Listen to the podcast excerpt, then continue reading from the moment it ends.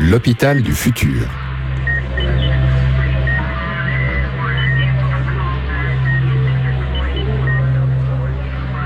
Un podcast produit par l'association Audiolab et Calypsessa, experte en health data. Bonjour à tous et bienvenue dans L'Hôpital du Futur, le podcast qui raconte comment l'hôpital de demain se construit aujourd'hui même en Suisse, en France, ainsi que dans toute la francophonie. Cette voix qui vous parle est celle de Warco Brienza, cette semaine, comme toutes les semaines, bien accompagnée par son acolyte Karim Benzassi, que je salue. Salut Marco. Salut Karim. Et également par le docteur Étienne Cousin, qui a cette double, voire cette triple casquette, hein, puisqu'il est lui-même pharmacien praticien au Centre hospitalier universitaire de Lille, ou le CHU de Lille. Il est également le directeur scientifique ainsi que le fondateur d'une start-up qui nous a beaucoup intéressé, Karim et moi, et qui s'appelle Pharmia. Et enfin, il a également une casquette académique, hein, puisqu'il enseigne à l'université de Lille. On reviendra tout à l'heure justement sur la chaire dans laquelle vous êtes actif. Je crois que j'ai oublié de vous dire bonjour, euh, docteur Cousin. Bonjour. Bonjour docteur. Et ce qu'on dit de la pharmacie centrale d'un hôpital, bah, c'est qu'elle est le un des maillons essentiels de la chaîne de soins de santé, autant dans la contribution à la sécurité qu'à l'efficacité des traitements euh, médicamenteux pour répondre à l'ensemble des besoins en termes de médicaments qu'on trouve dans tous les coins de l'hôpital. Donc c'est dire l'importance centrale qu'elle peut avoir. Et en l'occurrence, elle est soumise à plusieurs défis hein, que tu vas pouvoir nous résumer, Karim. Effectivement. La pharmacie, euh, nonobstant toutes les problématiques politiques auxquelles euh, on a pu être euh, sensibilisé avec les problématiques de, manque de, molécules, mais les vrais défis d'une pharmacie d'un hôpital général, on pourrait, disons, les simplifier, enfin la simplifier en, les listant comme suit. Donc d'abord, il y a un problème de gestion de stock qui est assez complexe. Ensuite, il y a un problème de la sécurisation de la, de la médication. L'autre défi, c'est l'optimisation de la médication en tant que telle, la conformité réglementaire évidemment, et enfin l'efficacité des flux de travail par rapport à ces, défis, euh, quelles sont les solutions euh, que les hôpitaux actuellement utilisent pour y répondre? Bah, Des solutions, euh, on commence à en avoir dans les pharmacies, on commence à en avoir plusieurs finalement à notre disposition. Il y a des solutions qui sont assez anciennes, qui relèvent de, l'organisation des soins et du rôle du, pharmacien, notamment de la pharmacie clinique. La pharmacie clinique, ça se développe depuis les années 60 en Amérique du Nord, un peu plus récemment, on va dire, en Europe, mais ça fait quand même maintenant quelques, euh, quelques années que, que ces pratiques-là se développent. Donc, euh, le but, c'est de positionner le pharmacien directement auprès du soin du patient, euh, au milieu des équipes soignantes, dans les services de soins. Donc ça, c'est un aspect possible qui permet de, de garantir la sécurisation de la médication, comme vous l'avez dit, qui, qui, qui là, le but, c'est vraiment d'éviter des erreurs, des erreurs qui peuvent avoir des conséquences importantes chez les patients. Et également, un des points que vous avez cité, c'est l'optimisation. Une fois qu'on s'est assuré qu'il n'y avait pas d'erreur, comment est-ce qu'on va optimiser le traitement pour un patient donné Donc toutes ces approches-là euh, de développer le, soin pharmaceutique, euh, la, pharmacie clinique, ça se développe depuis de nombreuses années, mais un des freins à ça, c'est euh, beaucoup les ressources humaines pharmaceutiques. parce qu'il faut, faut, faut, du temps pharmacien pour aller au, au, lit du patient. Et en parallèle de ça, donc, il y a d'autres outils techniques et technologiques, donc notamment le, toutes, les, toutes les technologies numériques qui ont vocation à aider les pharmaciens à être plus efficaces aussi dans les opérations courantes euh, d'une pharmacie, euh, dont, dont l'objet aussi principal, pas le principal, mais euh, l'objet premier quand même d'une pharmacie hospitalière, c'est de garantir l'approvisionnement de produits de santé. Donc il faut acheter des médicaments, des dispositifs médicaux, les stocker, les distribuer. et donc pour toutes ces opérations-là, les outils de, de, qu'ils soient numériques ou robotisés, ont une place, ont une place de choix avec un portefeuille chez des fabricants qui s'élargit maintenant euh, maintenant qui s'élargit maintenant plutôt bien. Les, les, pharmaciens maintenant sont plutôt dans la, dans la contrainte de, parmi toutes ces options que j'ai face à moi, euh, laquelle choisir et comment euh, combiner ces solutions entre elles pour être plus efficace. L'embarras du choix, ça c'est un problème que connaissent pas mal de monde et, en introduction j'avais évoqué euh, les aspects technologiques hein, qui, concernent également la pharmacie centrale. Vous avez également cité le terme technologie et une bonne illustration de solutions technologiques, bah, c'est justement celle que vous avez fondée avec Pharmia. Euh, je vais faire une question vraiment basique parce que ce que j'aimerais entendre c'est le pitch par le fondateur de Pharmia de cette start-up. Le, pitch de Pharmia, il est relativement simple. L'idée de Pharmia, c'est de, mettre à disposition des pharmaciens hospitaliers un outil qui permette à la fois d'identifier facilement des, situations potentiellement euh, iatrogènes, c'est-à-dire euh, des associations de médicaments ou des prescriptions qui peuvent entraîner un risque patient, soit un risque qui est déjà avéré, soit qui peut survenir. Donc, euh, c'est un des objets de Pharmia. mais Pharmia, le but, c'est également d'aider le pharmacien et surtout les équipes pharmaceutiques à s'organiser autour du flux d'analyse des prescriptions il y a aussi un enjeu pour les pharmaciens, c'est d'avoir des outils qui soient euh, efficaces en termes de, de, de ce qu'on appelle du X et du I, euh, des interfaces utilisateurs, euh, l'expérience utilisateur, pour les aider à gérer ce flux important de prescription. Et donc d'avoir des ergonomies qui soient agréables, euh, qui soient pas trop fatigantes aussi pour les pharmaciens, parce que beaucoup, beaucoup d'ordonnances à regarder, au bout d'un moment, on a risque de baisse de vigilance. Et donc il y a tout un enjeu de, prise, de, compréhension du, du, processus cognitif d'analyse de la prescription euh, qui est intégré dans Pharmia et qui va au-delà de d'aller identifier des, des, situations à risque et, et à risque iatrogène potentiel. Est-ce que vous pensez que Pharmia, à terme, accompagne le pharmacien ou le remplacera? À le remplacer, je ne pense pas. L'accompagner, euh, je l'espère très fortement. En tout cas, on travaille beaucoup pour ça. L'idée de Pharmia et de l'IA en général, parce qu'il n'y a pas que la pharmacie qui se pose la question de l'intelligence artificielle. La pharmacie se la pose d'une manière assez spécifique et particulière, mais c'est ce que vous diront tous les pharmaciens et les médecins d'un hôpital. À chaque fois, ils disent oui, mais moi, c'est différent. Donc c'est aussi comme ça qu'est construit un hôpital, c'est avec une somme de spécialités. Et euh, la pharmacie, c'est également le cas. Mais l'IA, ce thème de l'IA en santé, on le retrouve à plusieurs endroits avec cette question-là. Est-ce que ça va remplacer les opérateurs humains? Euh, À l'évidence, euh, en pharmacie, et ailleurs non plus, mais en pharmacie, ce ne sera pas le cas. L'idée, c'est plutôt de, de s'assurer que des opérations qui sont relativement routinières, qui sont relativement euh, automatisables puissent être bien euh, supervisées, gérées par une intelligence artificielle, et de s'assurer surtout que là où les situations sont vraiment très complexes, où on doit vraiment faire une, des connexions entre des données qui sont pas très évidentes entre elles et qui nécessitent un petit peu justement de compréhension de situations complexes, bah, qu'on est sûr que pour ces situations-là, le pharmacien il a le plus de temps possible, il a le plus d'éléments possibles pour à la fin prendre des décisions qui seraient les plus optimisées possibles. C'est plus ça l'enjeu de Pharmia, c'est vraiment de, de faire gagner du temps aux pharmaciens pour être sûr qu'ils qu passent vraiment tout le temps là où il a une valeur ajoutée qui, qui est inaccessible à l'heure actuelle pour les, pour les algorithmes et pour les systèmes euh, digitaux.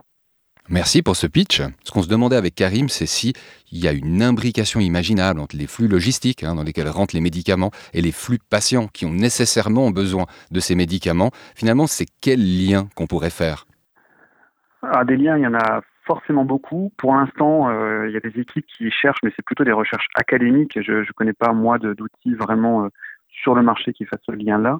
Mais des liens, il y en a nécessairement beaucoup parce que le profil d'un patient, les pathologies, euh, euh sont, les comorbidités euh, vont, vont guider un petit peu les prescriptions, donc la consommation de médicaments. Et donc, on peut tout à fait imaginer qu'en fonction du taux de remplissage d'une unité de soins particulière, euh, au-delà de la spécialité de l'unité de soins, on va avoir des profils de patients qui vont générer des flux de stock euh, très spécifiques. Donc ça, on pourrait anticiper les médicaments et les produits et les produits de santé, médicaments, dispositifs médicaux. C'est un poste de dépense extrêmement important dans un hôpital. Donc, euh, si on arrive à optimiser les flux et les stocks de produits de santé, évidemment, on aura du gain. Mais aussi, le, les produits de santé, c'est un petit côté ubiquitaire dans l'hôpital, c'est-à-dire pour qu'un hôpital fonctionne bien. Alors, je suis pharmacien, je suis un peu biaisé dans ce que je vous dis, mais euh, évidemment, pour qu'un hôpital fonctionne bien, il faut qu'il y ait des médicaments et des dispositifs médicaux qui arrivent un petit peu partout dans l'hôpital. Et si jamais il y a des, il y a des frictions sur ces flux logistiques, et ben des frictions de flux logistiques de produits de santé, tout de suite, elles vont avoir une répercussion sur l'organisation des soins, sur le temps des soignants, sur le temps des, équipes médicales, sur la, sur la, sur la, la satisfaction des, des patients. Euh, et tout de suite, on va ressentir. Donc, si on arrive à être vraiment efficace et lisse et performant sur la logistique des produits de santé, derrière, il y a évidemment un gain en, prise en charge des patients. Ça, c'est, euh, une, relative certitude. Après, euh, exploiter correctement ces données, il y a, encore, du travail. Probablement qu'on s'est beaucoup intéressé à la donnée euh, clinique sur l'intelligence artificielle en santé parce que c'est celle qui est la plus intéressante, qui donne l'impression d'être la plus, porteuse de, promesses, on va dire. Mais la donnée logistique, finalement, elle est aussi très structurée, elle est très massive à l'hôpital, elle est très qualifiée parce que c'est la donnée qui va sortir soit du système de facturation, donc euh, il y a quelqu'un qui a vérifié avant de payer une facture, donc on sait que la donnée elle est relativement fiable. Donc il y a beaucoup d'intérêt à la donnée logistique. Euh, et puis elle est aussi un peu moins confidentielle que, que peut être la donnée de santé, même s'il y a des précautions à prendre. Donc il y a beaucoup d'intérêt à mieux exploiter la donnée logistique que ce qu'on a fait à, l'heure actuelle, et que peut-être qu'en s'y intéressant, ça nous fera aussi euh, apporter un autre regard ou en tout cas donner plus de contexte à la donnée clinique et qu'on arrivera à, profiter de la performance de ces, enfin, à profiter de ces deux jeux de données qui sont, euh, qui sont complémentaires. Voire même arriver à anticiper euh, certaines consommations et à préparer en avance des stocks qui qu'on sait qui seront utilisés à terme. Oui, tout à fait. Et c'est dans les objectifs qu'on avait euh, cités tout plus haut, hein, les défis que, que, vous avez identifiés. Il y a la gestion mmh. des stocks, ça, ça paraît évident à tous. Mais quand on parle de de, de, sécurisation de la médication, d'optimisation de la médication, il y a aussi euh, cette disponibilité du produit de santé. Euh, y a en, en sécurisation, l'acronyme qu'on met souvent en avant et qui parle bien, c'est les 5 B. On parle de la, règle des 5 B euh, qui dit que pour, euh, pour on va essayer d'avoir le, pour le bon patient, le bon médicament, la bonne dose, la bonne voie, le bon moment. Donc ça sous-entend bien qu'il faut que ce, bon médicament soit disponible dans l'unité. Si on donne pas de médicament, ce qu'on appelle une omission, a une rupture, ben, évidemment, on ne respecte pas la règle des 5B et on a un défaut de prise en charge. Donc la règle des 5B, il y a quand même une forte connotation logistique en termes de sécurisation, éviter qu'on donne le mauvais médicament. Mais au-delà des 5B, l'enjeu aussi de la pharmacie hospitalière, de la prise en charge des patients, euh, c'est de passer petit à petit de la sécurisation à l'optimisation et du coup de passer pour, un, patient donné au bon médicament. On peut avoir plusieurs bons médicaments possibles. Parmi tous ces bons médicaments, quel est le meilleur médicament? De passer, on commence à parler de passer de la règle des 5B à la règle des 5M, c'est-à-dire pour mon patient, quel est le meilleur médicament, la meilleure dose, la meilleure voie et le meilleur moment. Donc là aussi, il y a à la fois un enjeu clinique de comprendre la situation clinique du patient pour identifier quel est le meilleur médicament, mais aussi évidemment de pouvoir mettre à disposition ce produit-là, de l'avoir rapidement dans l'unité de soins, et donc de pouvoir anticiper si on, si, on, si on veut donner le choix, si on veut, grâce à des outils, bien comprendre la situation clinique et donner le choix au prescripteur entre plusieurs médicaments parmi celui qui sera le meilleur et le plus adapté, bah, évidemment, il faut que derrière le produit soit disponible. Sinon, on risque de perdre un petit peu de bénéfice de cette euh, exploitation des données cliniques si derrière la, logistique ne suit pas. Donc, il faut qu'on arrive à vraiment avoir des flux euh, qui soient, qui soient des flux euh, des flux tirés, c'est-à-dire qu'on arrive à, mettre à disposition des produits de manière sécurisée en essayant d'anticiper les besoins des, prescripteurs et de coordonner tout ça sans en limitant les volumes de, de, de, de, stock dans les unités de soins parce que c'est les stocks à gérer, c'est ça prend du temps, ça prend de l'argent et c'est aussi un risque d'erreur. L'hôpital du futur. futur. Oui, on a vu pendant les périodes de Covid euh, qu'il y avait pas mal de tensions sur certaines molécules. Cela étant, euh, d'un point de vue euh, algorithmique, donc on, vous avez fondé Pharmia, donc vous êtes un petit peu au fait de l'intelligence artificielle, vous savez euh, aussi l'essor de certaines intelligences artificielles génératives. Euh, on sait aussi qu'elles sont capables d'ingérer de grands nombres d'informations, structurées ou pas, qu'elles sont maintenant capables de générer des textes, des textes qui sont fondés. On a même vu que ChatGPT 4 a passé l'examen du barreau. Comment est-ce que vous voyez, vous, avec euh, l'essor de ce genre de technologie, euh, l'avenir du métier de pharmacien? Bah, c'est, effectivement c'est une, une période un petit peu particulière. je ne sais pas si on disait déjà ça il y, a, il y, a, 20 ans quand on a commencé les biothérapies ou encore auparavant, mais j'ai vraiment l'impression que là, sur la pharmacie, on est, on est sur un point de bascule. On a des, options technologiques à notre disposition qui sont hyper séduisantes. On a aussi des, contraintes et des enjeux qui sont, qui sont très critiques. Euh, et donc, on espère que, que les technologies vont nous aider à passer le cap. Sur l'intelligence artificielle, euh, il y, a, il y a beaucoup de choses qui sont dites. Euh, donc, il y a probablement des promesses qui seront tenues. Euh, ça, ça, ça engage rien de le dire, on va dire. Mais euh, sur, sur, l'exploitation de l'intelligence artificielle et, des technologies en général et du rôle du pharmacien, j'imagine que le pharmacien va devoir bien être au fait de comment fonctionnent ces outils. Si on prend un outil comme ChatGPT, par exemple, et, et ses agents, ces, ces, intelligences artificielles génératives, euh, c'est des, des, outils qui sont probabilistes, c'est-à-dire ils vont, ils vont donner par une suite d'enchaînements de mots le mot suivant le plus probable. Ça ne voudra pas dire que ce sera le, le, le, la bonne réponse à une question. Ça va être la réponse la plus probable à une question. Dans certaines situations, ça peut être très euh, intéressant. Par exemple, si on compose un poème, il n'y a, pas de, a pas de bonne réponse à composer un poème. Une réponse probable sera tout à fait acceptable. Donc il y a plein de situations où ChatGPT sera très bon. Dans le milieu médical, c'est du coup plus, plus dangereux parce que euh, la, réponse probable n'est pas forcément la bonne réponse. Et ça, il faut bien que les pharmaciens comprennent euh, comment fonctionnent ces outils, quel niveau de données ils vont fournir pour être sûr de se les approprier et de les utiliser à bon escient? Ce qui va nous aider probablement, c'est que le cadre réglementaire euh, européen sur le sur le, les logiciels euh, évolue en ce moment. On a on a une nouvelle réglementation européenne qui s'appelle la, la, réglementation sur les dispositifs médicaux, la 2017-745, qui a qui est qui est maintenant entrée en vigueur et qui euh, positionne ces logiciels comme des dispositifs médicaux qui doivent donc maintenant faire la preuve de leur sécurité et de leur efficacité. Donc ces outils sont considérés comme des dispositifs médicaux et vont devoir, euh, vont devoir avoir des revendications, avoir des études cliniques. Il faudra que les pharmaciens euh, s'approprient ces études cliniques, les comprennent, pour du coup bien positionner ces outils euh, dans ce pourquoi ils ont été développés. Et ça, c'est probablement un enjeu assez, assez important et sur lesquels on, on a besoin de, de, de, de, faire encore de la formation, de l'accompagnement et même encore probablement un petit peu de recherche c'est quand même relativement. Il y, a des, aspects qui sont qui sont bien connus des pharmaciens. Les dispositifs médicaux, les pharmaciens les manipulent, les connaissent depuis depuis très très longtemps. Mais le logiciel dispositif médical, il y a des petites particularités qui peuvent euh, qui, doivent être bien bien mesurées par les pharmaciens. Ça, c'est une certitude. Je pense qu'on on va acheter des logiciels comme on achètera des comme on achète des, des, valves cardiaques ou comme des perfuseurs. Il va falloir qu'on qu mesure bien la performance clinique de ces outils-là particuliers. Et puis j'imagine qu'ils vont être classés au niveau 3 euh, dans, la, dans la catégorie des devices médicaux.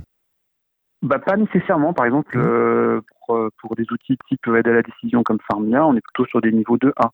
Euh, encore une fois, ça va dépendre, un, des revendications et, de, et, de, et, et, de, et du risque qui va être associé derrière la revendication. Si évidemment les équipes médicales et pharmaceutiques utilisent ces outils-là au-delà des revendications, bah, ils vont prendre des risques qui ne seront, pas, qui seront pas bien catégorisés par l'éditeur. Euh, donc il y aura probablement aussi des outils niveau 3, ça c'est sûr, hein, sur des algorithmes qui vont, qui vont avoir en boucle fermée l'ajustement de, euh, de, de, perfusion de médicaments sur des, sur des relevés de valeur clinique ou biologique. Là, on sera tout de suite euh, probablement sur les niveaux 3 avec certains produits, mais, mais, pas, je pense, pas nécessairement pour tous.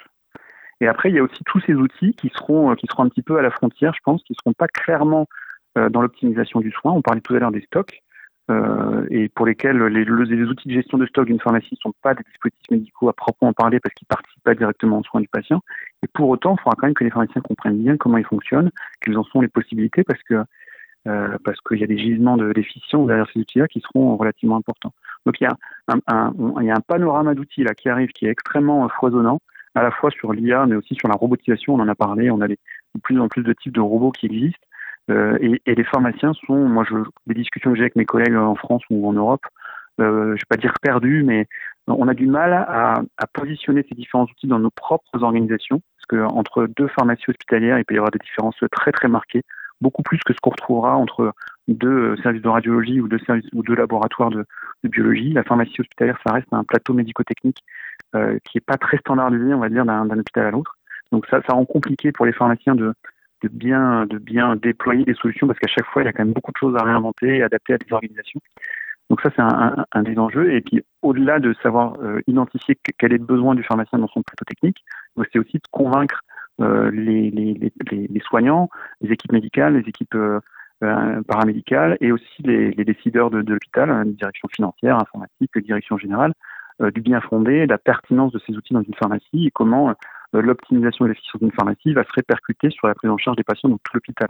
Encore une fois, c'est une différence par rapport à d'autres plateaux médico-techniques comme la biologie ou la radiologie qui ont, qui ont la possibilité de faire des actes externes, qui peuvent dégager des revenus propres euh, qui peuvent assez facilement, enfin facilement entre guillemets, ils n'aimeraient pas mes collègues radiologues biologistes que je dise ça, mais euh, on peut on peut imaginer un, un modèle de financement euh, si on gagne en efficience sur le plateau d'imagerie parce qu'on va pouvoir faire des actes externes et dégager du chiffre d'affaires. Ça c'est envisageable en radiologie, mais en pharmacie on n'a pas cette possibilité-là. Tous les gains qui vont être faits en pharmacie vont se répercuter soit de manière très diffuse dans tout l'hôpital. Alors diffuse, ça ne veut pas dire que c'est saupoudré, mais c'est dur, à, chiffrer. Euh, les, minutes qu'on va faire gagner à, un infirmier parce qu'il n'aura pas à faxer une ordonnance, parce qu'il n'aura pas à demander un médicament, parce qu'il sera déjà là euh, avant même qu'il ait demandé, bah c'est dur à chiffrer.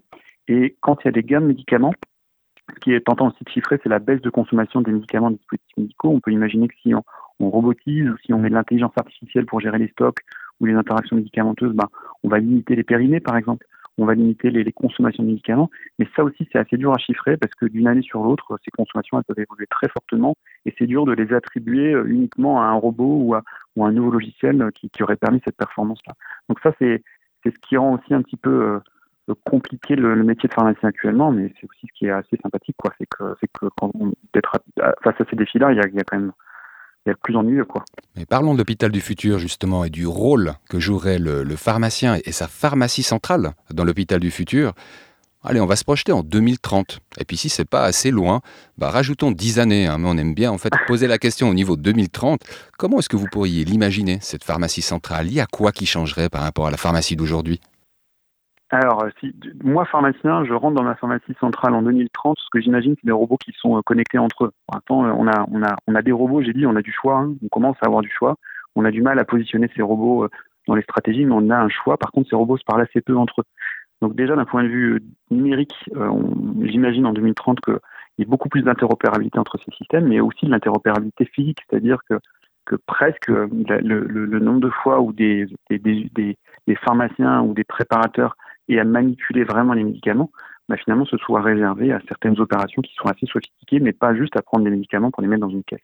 Donc d'avoir des, robots qui soient connectés entre eux, je pense que c'est vraiment un, des défis et j'imagine que, là le, marché, les, fabricants va évoluer pour permettre ça et que du coup, une fois qu'on aura rendu les robots interopérables, qu'on saura euh, avec un robot autonome par exemple, euh, qui va aller chercher du stock directement dans la pharmacie pour aller directement dans une armoire euh, informatique dans un service de soins. Si, si, on arrive à faire ça, la, la, la, suite que je vois, moi, les développements, c'est aussi euh, C'est aussi par exemple l'impression 2D ou 3D, c'est les technologies qui arrivent, donc d'être dans, dans, dans l'ultra personnalisation des traitements d'un patient. Euh, d'être capable, parce qu'on a identifié euh, des caractéristiques cliniques assez spécifiques ou une valeur biologique qui, qui, nous dit que le patient il a une, baisse de sa fonction rénale, par exemple, et que pendant 3 ou 4 jours, il a besoin d'avoir une dose un petit peu plus basse de tel médicament, ben, qu'on aille produire pour ce patient-là la dose dont il va avoir besoin aujourd'hui, demain et après-demain, et même si elle est différente aujourd'hui, demain et après-demain.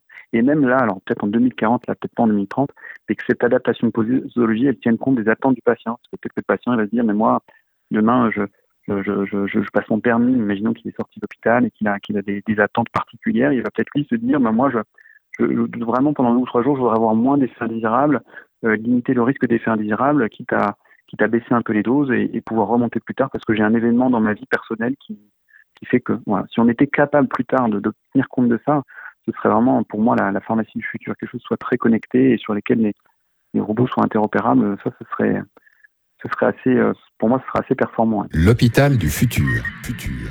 Alors, ce qui me surprend, c'est que l'interopérabilité des données euh, au sein de la santé, c'est un défi euh, qui est relevé par l'hôpital depuis déjà bien 20 ans. Je suis toujours un peu surpris d'entendre qu'en pharmacie, on est encore en train de se poser des questions pourquoi les robots ne se parlent pas entre eux. Mais par contre, ce que j'entends aussi, c'est que, en fait, pour vous, l'hôpital du futur devient carrément producteur, en fin de compte, une espèce d'usine. Bah probablement, moi je, alors c'est là peut-être mon prisme aussi personnel, hein, mais euh, mais en termes de, de, sécurisation des flux, d'optimisation des flux, euh, les robots, quand la, la, tâche demandée est bien précise et enfin, ils font très peu d'erreurs sur des opérations très répétitives. Donc j'imagine, euh, je suis pas sûr que ce soit la pharmacie dont je veuille, hein, mais euh, j'imagine qu'une pharmacie en 2030 ou en 2040 sur certaines opérations, elle pourrait fonctionner dans le noir, comme on imagine certaines industries, certaines usines qui fonctionnent dans le noir parce que tout est robotisé. Je ne pense pas que ce sera possible en pharmacie, je pense même pas que ce soit souhaitable. Cependant qu'on pousse le niveau d'interopérabilité pour se dire là où le, le les robots euh, et les, les, robots sens très très large, qu'ils soient mécaniques ou numériques, euh, font quasi peu d'erreurs, ou en tout cas là, très largement moins que l'humain, mais on met du robot sans trop se poser de questions. Par contre, l'intérêt de l'humain, c'est qu'il va, il va, il va, il va réagir sur des sur des situations qui, qui sont un petit peu anormales, qui paraissent qui paraissent atypiques et sur lequel le robot va pas va pas remettre en question. Le robot il va exécuter très précisément euh, l'ordre qu'on lui a donné sans faire d'erreur. Mais par contre, il va pas rediscuter de l'ordre qu'on lui a donné. Par contre, l'humain il, sera capable de faire ça. Donc pour moi, la pharmacie vraiment du futur, c'est c'est d'être capable de profiter euh, vraiment des, meilleures capacités en termes de sécurité et d'efficacité à la fois du robot et des humains, parce qu'on sait que ces deux, axes-là ne feront pas les mêmes erreurs. Et maintenant qu'on s'est bien projeté dans, la pharmacie et l'hôpital du futur, je vais vous suggérer un grand écart mental et, même géographique, euh, messieurs. Hein, et puis je vais vous regarder tous les deux. Alors euh, vous, à travers le duplex, docteur Cousin, et puis toi, Karim, droit dans les yeux, sur cette question où je vais aborder la médecine traditionnelle.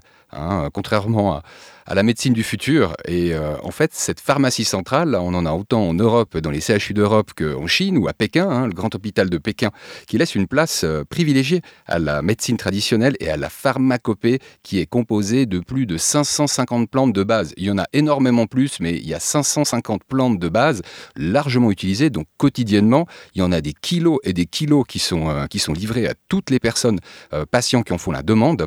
Et en fait, ce que je me demandais, et je crois, toi, Karim, tu l'as vu de tes yeux carrément, hein, quand on voit l'utilisation des plantes qui est faite dans la médecine traditionnelle chinoise. Et puis cette question, elle m'est aussi venue parce qu'on est au cœur du Biopôle Lausanne, mais on est en fait au centre André Anzelin, qui abrite une école de naturopathie. Ce serait un petit peu le pendant occidental de la médecine chinoise.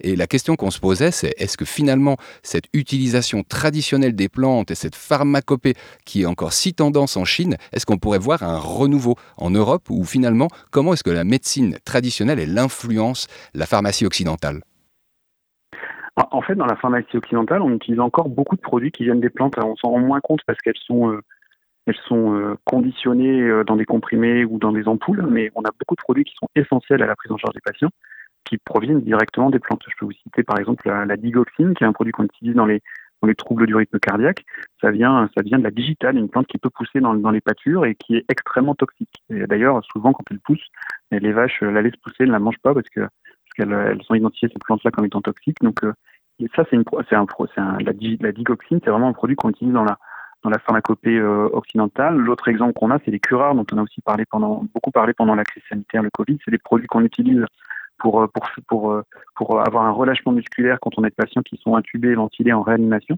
Ces curares, ils viennent de, de, de, des, des plantes d'Amazonie qui, qui, ont, qui servaient aux, aux indigènes à, à anesthésier leur, leur, leur gibier quand ils, quand ils chassaient, ils mettaient ça au bout de leur flèche et c'est comme ça qu'ils anesthésiaient, la, qu'ils, qu'ils chassaient les, qui chassaient le gibier. Ben, ça, c'est vraiment des produits qu'on utilise nous encore dans la pharmacopée occidentale. La différence, c'est que on, essaye de stabiliser le contenu en principe actif de ces plantes. Une plante qui pousse, là, je pense que ça va, pas, ça va être évident pour tout le monde, mais en fonction de l'exposition au soleil, en fonction du sol, en fonction de plein de paramètres, euh, une plante, elle peut pousser très fort ou pas fort. Quand euh, si vous avez un petit potager, vous vous rendez bien compte que certains plants de tomates vont être plus productifs que d'autres et que certaines certaines salades auront un goût différent des autres. Ben, ça, sur les médicaments, c'est évidemment quelque chose qui arrive également et qu'il faut qu'on maîtrise parce que si on utilise, euh, je vous parle de la digoxine qui est très toxique, si d'un patient à l'autre, ben, la dose varie parce qu'on a juste fait sécher des feuilles euh, ou, des, ou des fleurs et que du coup on a, on, a, on a du mal à maîtriser la quantité de principes actifs, il y a des patients sur lesquels ben, il n'y en aura pas assez dans la GU, du coup ils ne seront pas suffisamment traités, euh, ils vont continuer à être malades, et il y en a d'autres pour qui ça va être toxique. Je pense qu'une différence entre la pharmacopée euh, telle qu'on se l'imagine, orientale, très traditionnelle, avec des plantes, et la médecine occidentale, c'est pas tant l'origine des produits, encore une fois, mais c'est plutôt l'assurance qualité qui a été mise derrière pour, pour garantir une forme de stabilité des, des contenus en principe actifs. Après, ça, ça, n'empêche pas qu'on peut avoir une approche un peu plus euh, souple, on va dire, de certains médicaments. Tous les médicaments ne sont pas extrêmement toxiques. Il y a des médicaments qui ont une marge thérapeutique un peu plus large. Donc que ça, je pense que ça n'empêche pas pour certains patients et puis d'être accompagnés sur, sur, sur des prises en charge qui soient plus, euh, on va dire, plus, plus traditionnelles si ça correspond aux besoins du patient, tant que ça ne ça, ça se fait, on va dire, en, en, en, en bonne, en, bonne communication avec les équipes soignantes et que, et que ce n'est pas au détriment de, de, thérapeutiques qui ont fait la preuve de leur efficacité clinique. Voilà. Eh bien, ce sera les mots de la fin, du moins pour cette interview, parce que le futur se construit dès aujourd'hui. Euh, je tenais à vous remercier pour tous ces propos fort inspirants, docteur Cousin. Un grand merci à vous. Merci à vous. Merci, merci beaucoup, docteur. Et on espère que vous allez pouvoir euh, exprimer et expliquer tout ça à vos étudiants dans la chaire d'Elodie. oui. tu as même réussi à placer la chair d'Elodie. Je te ah félicite, euh, Karim. Moi, j'avais un, un, dernier message à formuler à toutes les personnes qui avaient envie de, finalement, de poursuivre sur ce sujet. Euh, ce ne sera pas pour tout de suite. Hein. Euh, il y a une conférence qui va reparler bah, de la dynamique des sciences de la vie durant les conférences Medicalytics le 28 septembre. Pour la partie sciences de la vie, je suis super content et super fier de vous annoncer un speaker de luxe hein, avec Pierre-Antoine Dejas qui nous viendra de Business et Décisions Life Sciences, euh, dont le siège est basé à Bruxelles. Je vous en dis pas plus parce que le reste du programme, il est sur medicalytics.ch et les inscriptions sont ouvertes. Nous, on en sera, hein, on sera présent le jour J. Encore une fois, merci au docteur Cousin. Prenez soin de vous. Bye bye. L'hôpital du futur.